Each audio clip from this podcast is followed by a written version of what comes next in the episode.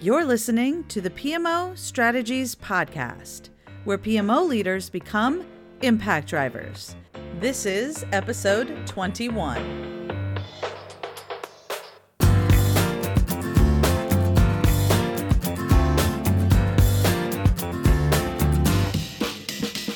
Well, hey there. Welcome back to the PMO Strategies Podcast. I am your host, Laura Barnard, and as always, I am honored and grateful that you are allowing me to spend a little bit of your day with you. This episode is sponsored by my free masterclass.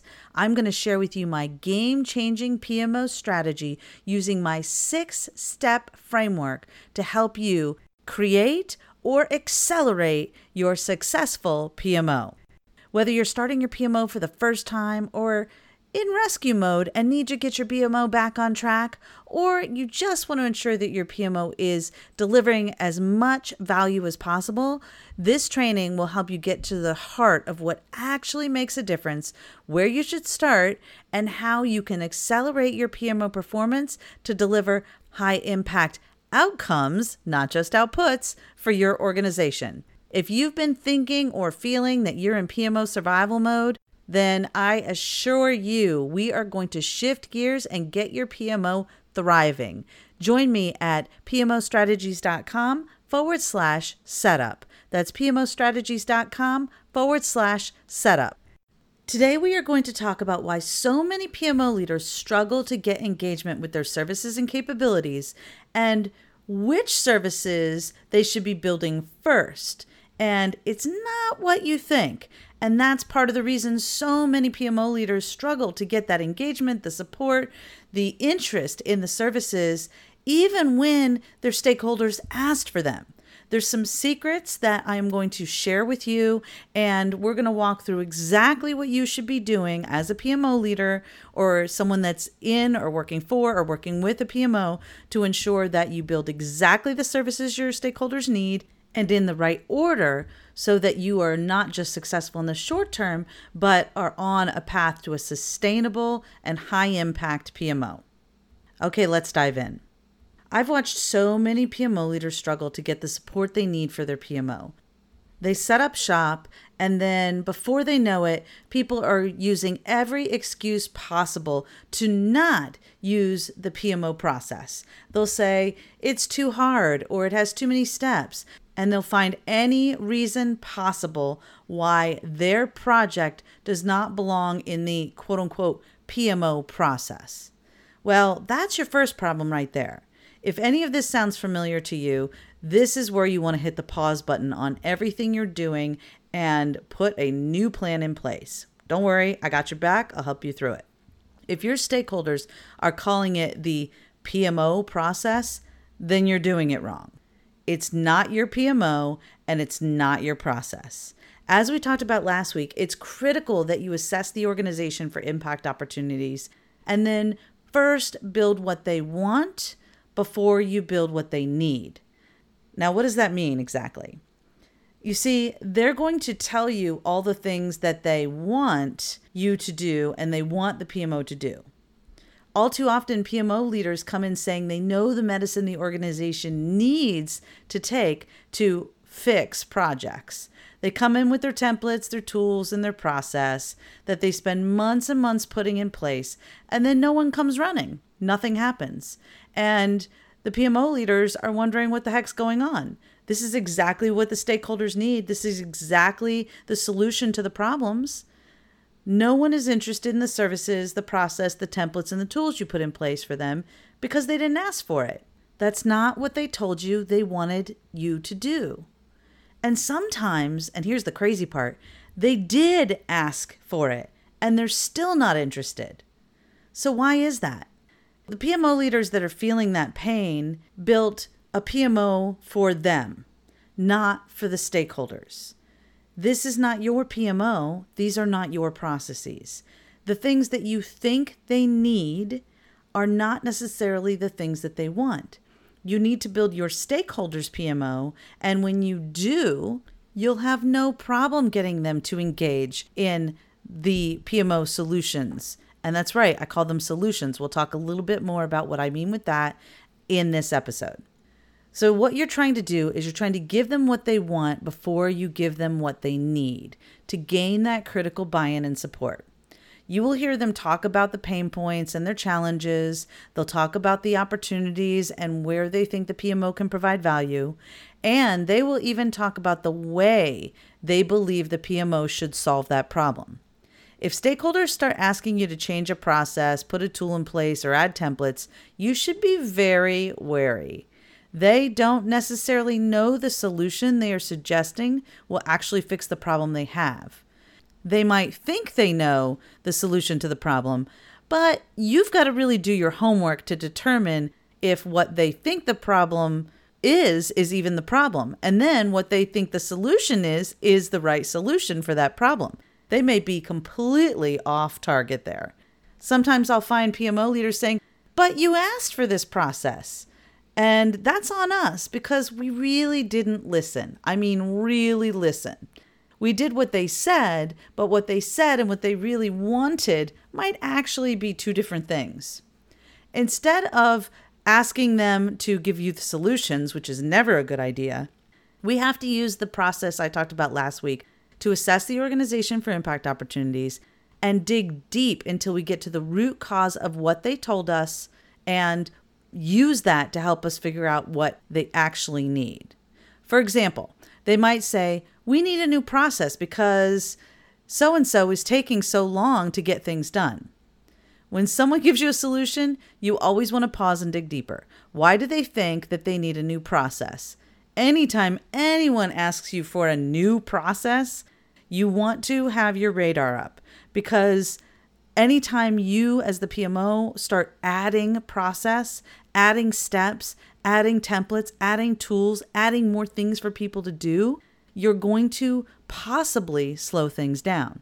And the goal for you as a PMO leader is to help accelerate impact delivery in the organization, accelerate getting to that ROI. So if you're adding new process, that could do the opposite. So we've got to be very careful when we're adding new process and make sure it's actually what's needed.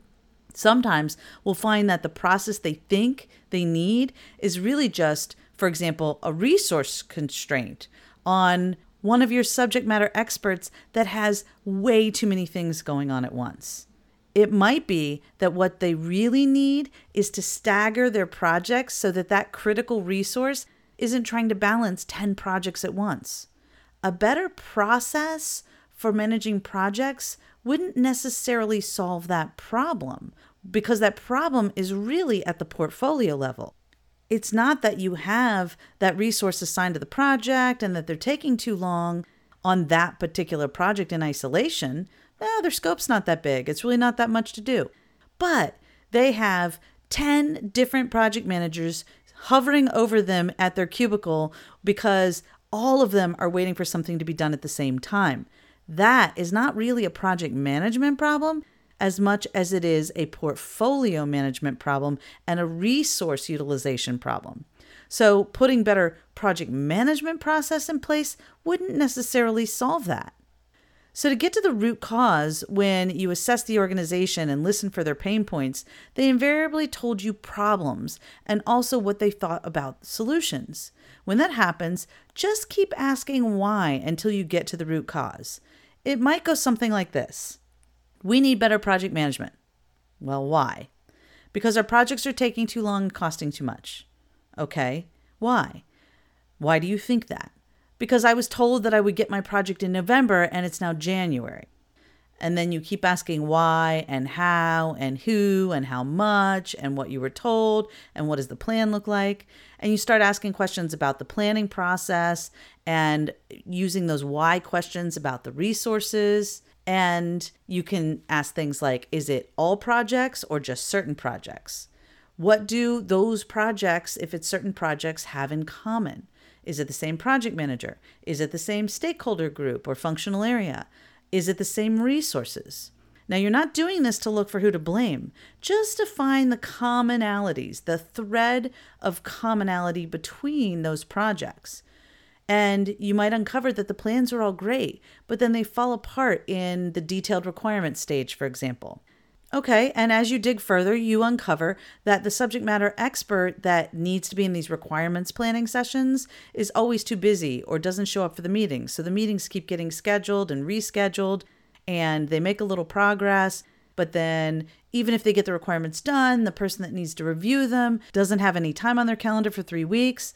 And you see what happens there? There's all of this unraveling of a project, and the root cause is actually the schedule and availability of a subject matter expert who doesn't understand the impact on the project overall by pushing out those meetings.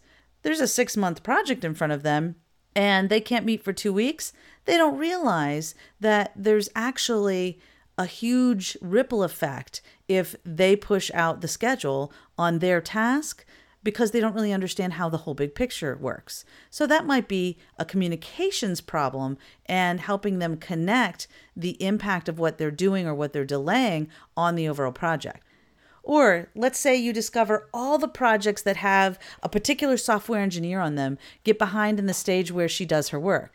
And there's only one of her in the whole department. Go talk to her. Talk to her directly. Listen for the stories and the pain points and the complaints from the other stakeholders, but go talk to her. She'll likely be pretty easy to find because she'll be the one over there in the corner with the coffee cup in front of her, eyes all red and bleary from overwork, and her hair will be on fire. That's right, it's bright red because it's on fire.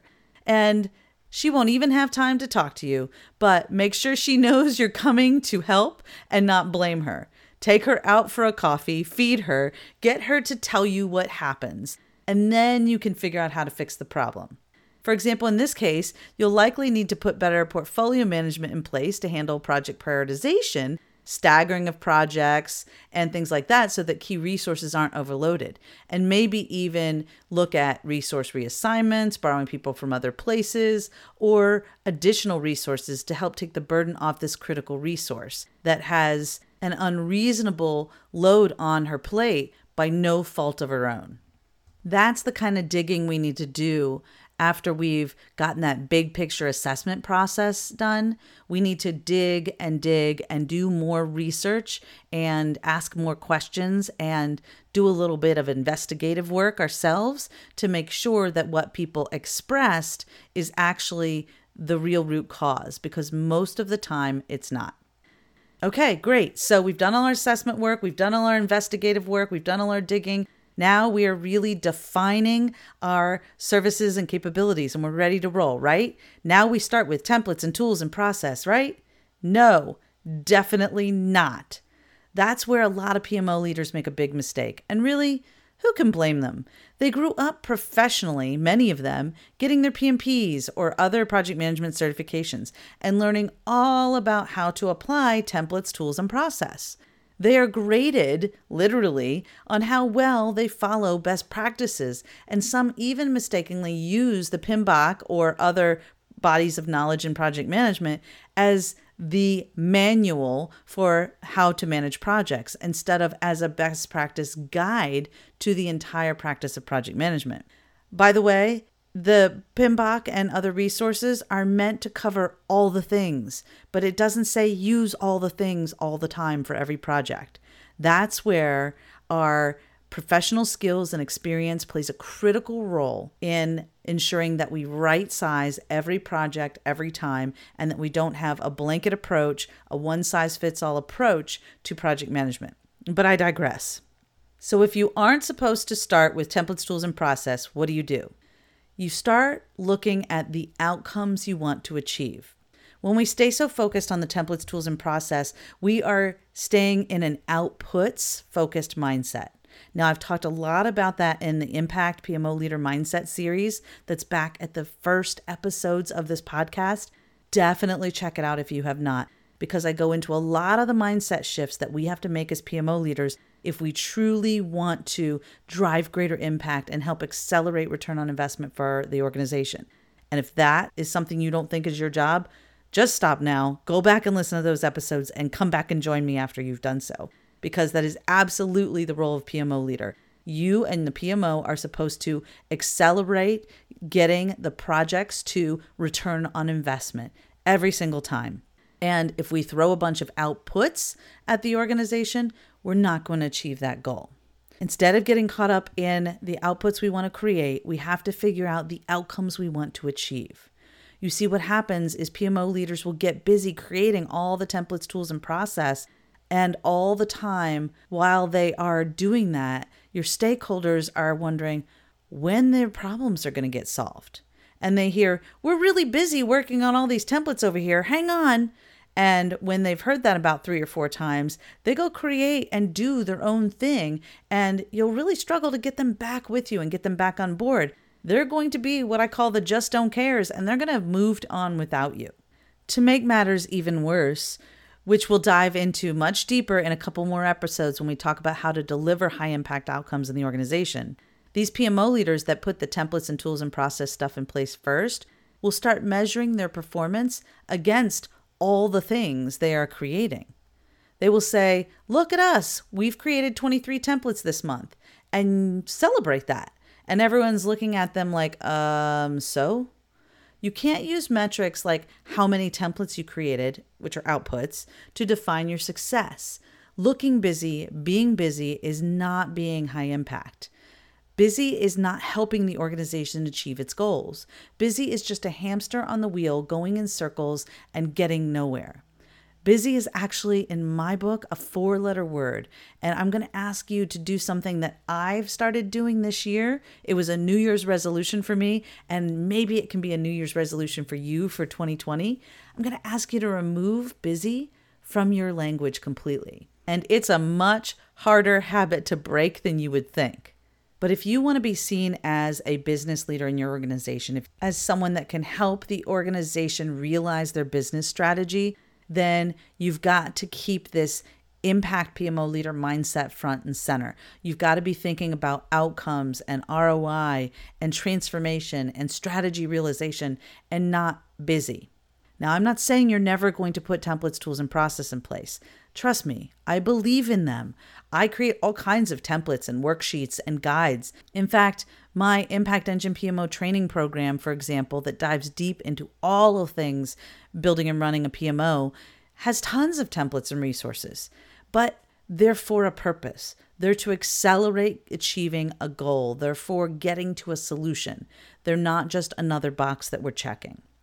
So don't forget that your goal in the organization is that highest possible return on investment for every project. And if you're busy, you're not doing that. You want to be an impact driver instead. Okay, so how do you decide what solutions you put in place first? And my recommendation here is simple, but it works. It's been working for me and my students and my clients for decades. You give them what they want instead of what they need. When you get to that root cause of the pain they're experiencing right now, go fix that. Fix that quickly. Be the hero, solve their problem. Then you can use that win to build credibility and trust and talk to them about how to prevent that fire from happening next time. Sometimes we have to be the firefighter before we can be the fire preventer. But don't forget, the goal is still fire prevention in the long term. And sometimes we have to be firefighters to help them solve the immediate pain right in front of them that is blinding them and preventing them from even having a good conversation with you about future solutions. So sometimes it's best, often it's best to just go fix the burning flames right in front of you, like our software engineer whose hair was literally on fire.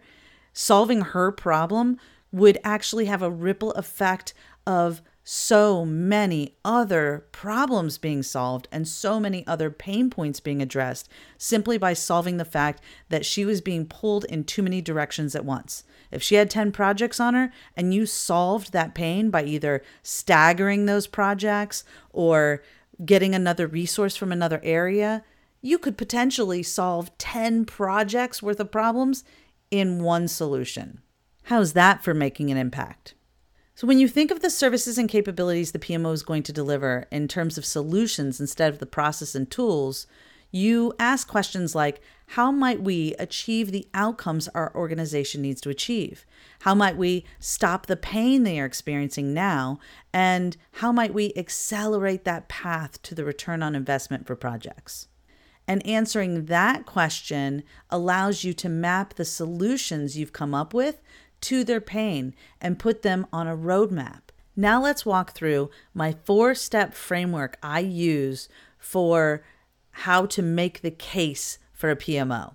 Now, I have this laid out in a full training program inside the Inner Circle membership because this is such a critical component to getting that much needed, required support for your PMO and the solutions you want to bring to the table. It's that important. Okay, here's the four steps. You've already identified their pain point, their challenge, or their opportunity in the assessment stage. That's step one of this four step framework. The key is to make sure you always talk about that pain point or the challenge or opportunity in the language they used to describe the problem. For example, if they say, We don't have a clear picture of the work taking place in the organization, then that's the pain they identified in their words. You know that's going to translate to services like project portfolio management, a better communication strategy, and maybe even some dashboards, some metrics, and some reports. Here's the key that's the solution you have in project management speak or in portfolio management speak. That's not how we want to talk about it with them. All right, now let's keep going. We have the pain, that was step one. We have the solution, which was the portfolio management, communications, dashboards, and reporting. Now we keep going and map that to the outcome they will see when that new solution is in place. What are we really solving here? Well, what we're giving them is transparency. And with greater transparency, they will be able to have an answer to their pain point, which is I don't even know what projects are happening in the organization. Okay, so that is the outcome they will see, they will have. They will have greater transparency. That's step three. Then we move to step four, which is talking to them about it in terms of how the world will look different to them when the solution is in place. For example, in this scenario, we can say something like using a straightforward project portfolio management approach, you will have greater transparency, that outcome, into the project work taking place, which will ensure that we are working on the highest priority projects, thereby decreasing our expenses and focus on lower priority projects. So, you see what I did there? You see how I used words like straightforward? I was helping them understand that even though I was talking about a solution we were going to create for them, I was going to make it easy, straightforward, simple, low barrier for entry. You don't want to talk about the solutions you're going to create in terms of big, heavy, complex, and time consuming efforts. You want it to seem simple and easy, and frankly, you want to make it simple and easy. So, using words like straightforward or simple or two step or something that's indicating that it's not going to be so hard to engage with, helps them see that the cost to them participating in that solution is worth it because the outcome, transparency, and the way they want the world to look afterwards, the impact, are worth it to them. You see, everybody's making ROI decisions all day long. We all want to know what our return for our investment is going to be. And so, if we're talking about this straightforward and simple solution to their pain, which was lack of transparency. And we talk about it in terms of the outcome, that additional transparency, and what the world will look like to them, the impact, then we're definitely going to be able to get their buy in and their support. In that example, I made it very easy for them to say yes to the solution because I used their words, their pain, and gave them both the outcome and the impact they'd see when that solution was in place. And the secret there is making it such that they can't say no, right? If you want buy in and support and you give them what they want, what they're asking for, and you're addressing their pain directly, then it's so super easy for them to say, Yes, give me that. And instead of them running in the other direction when they see the PMO coming, they're knocking your door down to be first in line to get that solution. Okay, You got that? We've got the four steps. You hear their pain, the opportunity, or the challenge. You do some digging to really uncover the root cause so that you can develop the right solution to their challenge. You then express the outcome they'll see as a result. And then you put it in terms of the impact that it will have on their lives, on the organization, as a result of that solution you're recommending. It's a no brainer and it makes it super easy for people to say yes. And that's exactly what they want. All right, now what do you do? You've defined the way you can provide solutions to their pains, challenges, and opportunities. Now we need to prioritize. This allows you to get back in front of your stakeholders and talk to them about these solutions using their words and in this framework that we just went through, and get buy in and support for the order you implement these solutions in. Essentially, what we've done by doing this prioritization is set the PMO direction.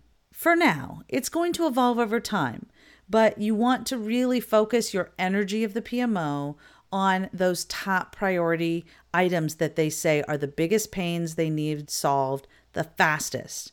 This allows you to focus your energy on a set of services or solutions that you know you'll get support for and that will help you gain that much needed credibility. Remember, we're still focused on addressing what they want. We're addressing the hair on fire. We're addressing the huge pain points that are right there in front of you before we start doing the nicer to have things that we know they really need to prevent those fires. First, get the fires out and then use that platform to talk about how might we prevent this in the future. And of course, when you do all of that, you're going to want to continue the conversation with them and make them a part of the solution development instead of telling them what they need because it's got to come from them. It's got to be their ideas expressed in their words. And that's the best way to guarantee that what you're doing is actually going to get the support you need to get it implemented and for them to use it, right? Because if they're not using it, then what's the point? You're wasting a whole lot of time that you could be spending on higher valued services. You'll also want to consider the order of services you create in terms of what you know and who you need to help you do it. For example, you should define what services you're going to provide and the governance model you use to guide project management delivery and impact realization before you develop your talent requirements.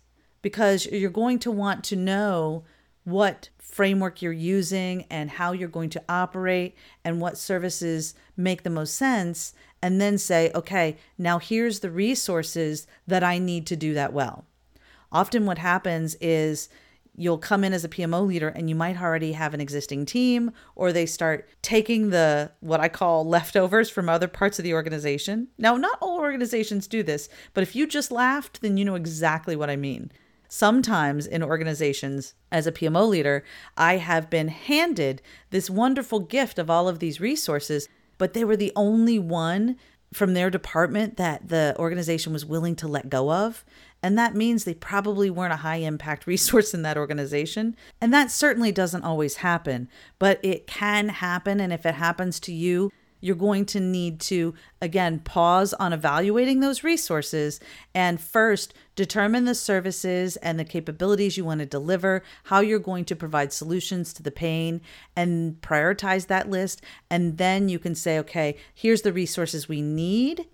Develop your requirements first, and then you can map what you have and what you need. And if you were handed resources that really aren't a good match, they might be great at other things, but they're not going to be great for what you need, then that arms you to have a different conversation with HR and your leadership team about these are the solutions that you've asked for, and here's the resources I have and the skill sets they have. We have a mismatch. Now, if you're really lucky, and this has been the case for me sometimes, you get to build your own team, or the team you're handed is a bunch of rock stars. That is the best case scenario. And if that happens, you still need to determine your services and the solutions you're providing, the governance framework you're going to use, and then you can define the requirements that make the most sense from a talent perspective as a result. And you still have to do that mapping. And then once you've done that, you'll start looking at defining the templates and tools and process and all that. Now, speaking of the templates, tools, and process, you want to make sure that you do the methodology and process stuff first before you define a tool or the templates that you're going to use. Because if you don't, you could end up in a situation where you have a tool that really doesn't fit the way you manage projects in your organization. So you've got to make sure that you determine how you want to most efficiently and with the greatest impact get to the outcomes for each project. How are you going to support achieving that big ROI? And then you can say, here's the best fit tool and templates to accelerate impact delivery and impact realization instead of trying to retrofit a tool that doesn't really work into a new, more streamlined process. And finally, you'll need a mechanism for measuring the impact you're making on the organization with the solutions that you've put in place.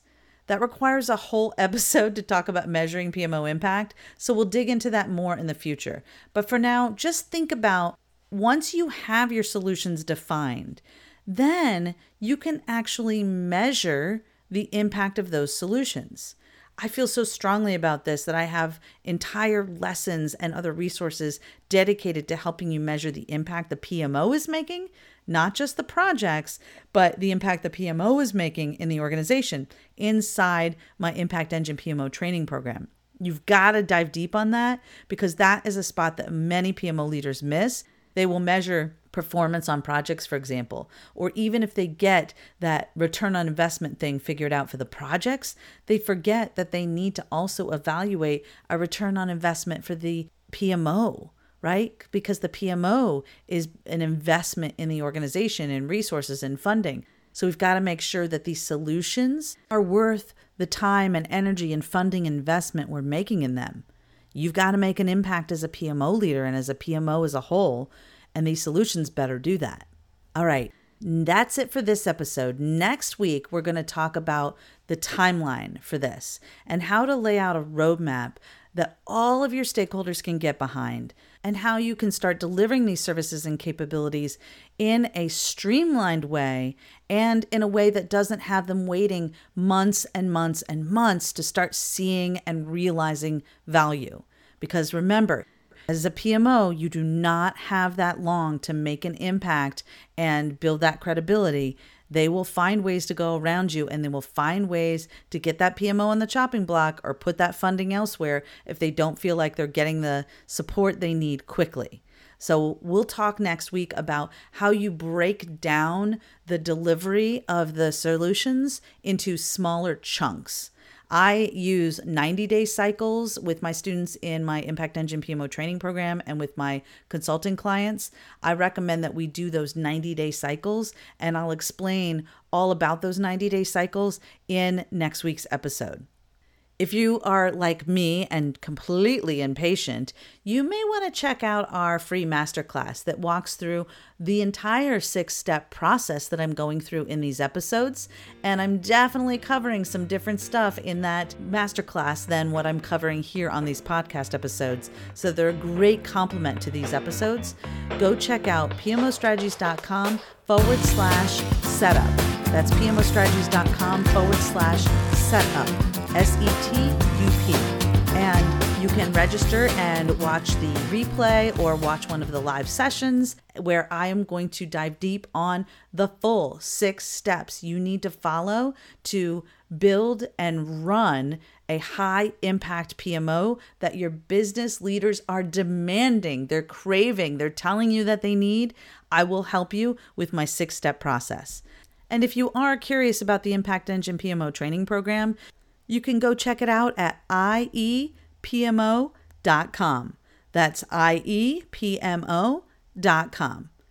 All right, that's it for today. Thank you so much for being a part of my Impact Driver community. I hope you have a fantastic day, a high impact week, and I'll dive deep with you next week into how you build your impact delivery roadmap. Bye bye for now.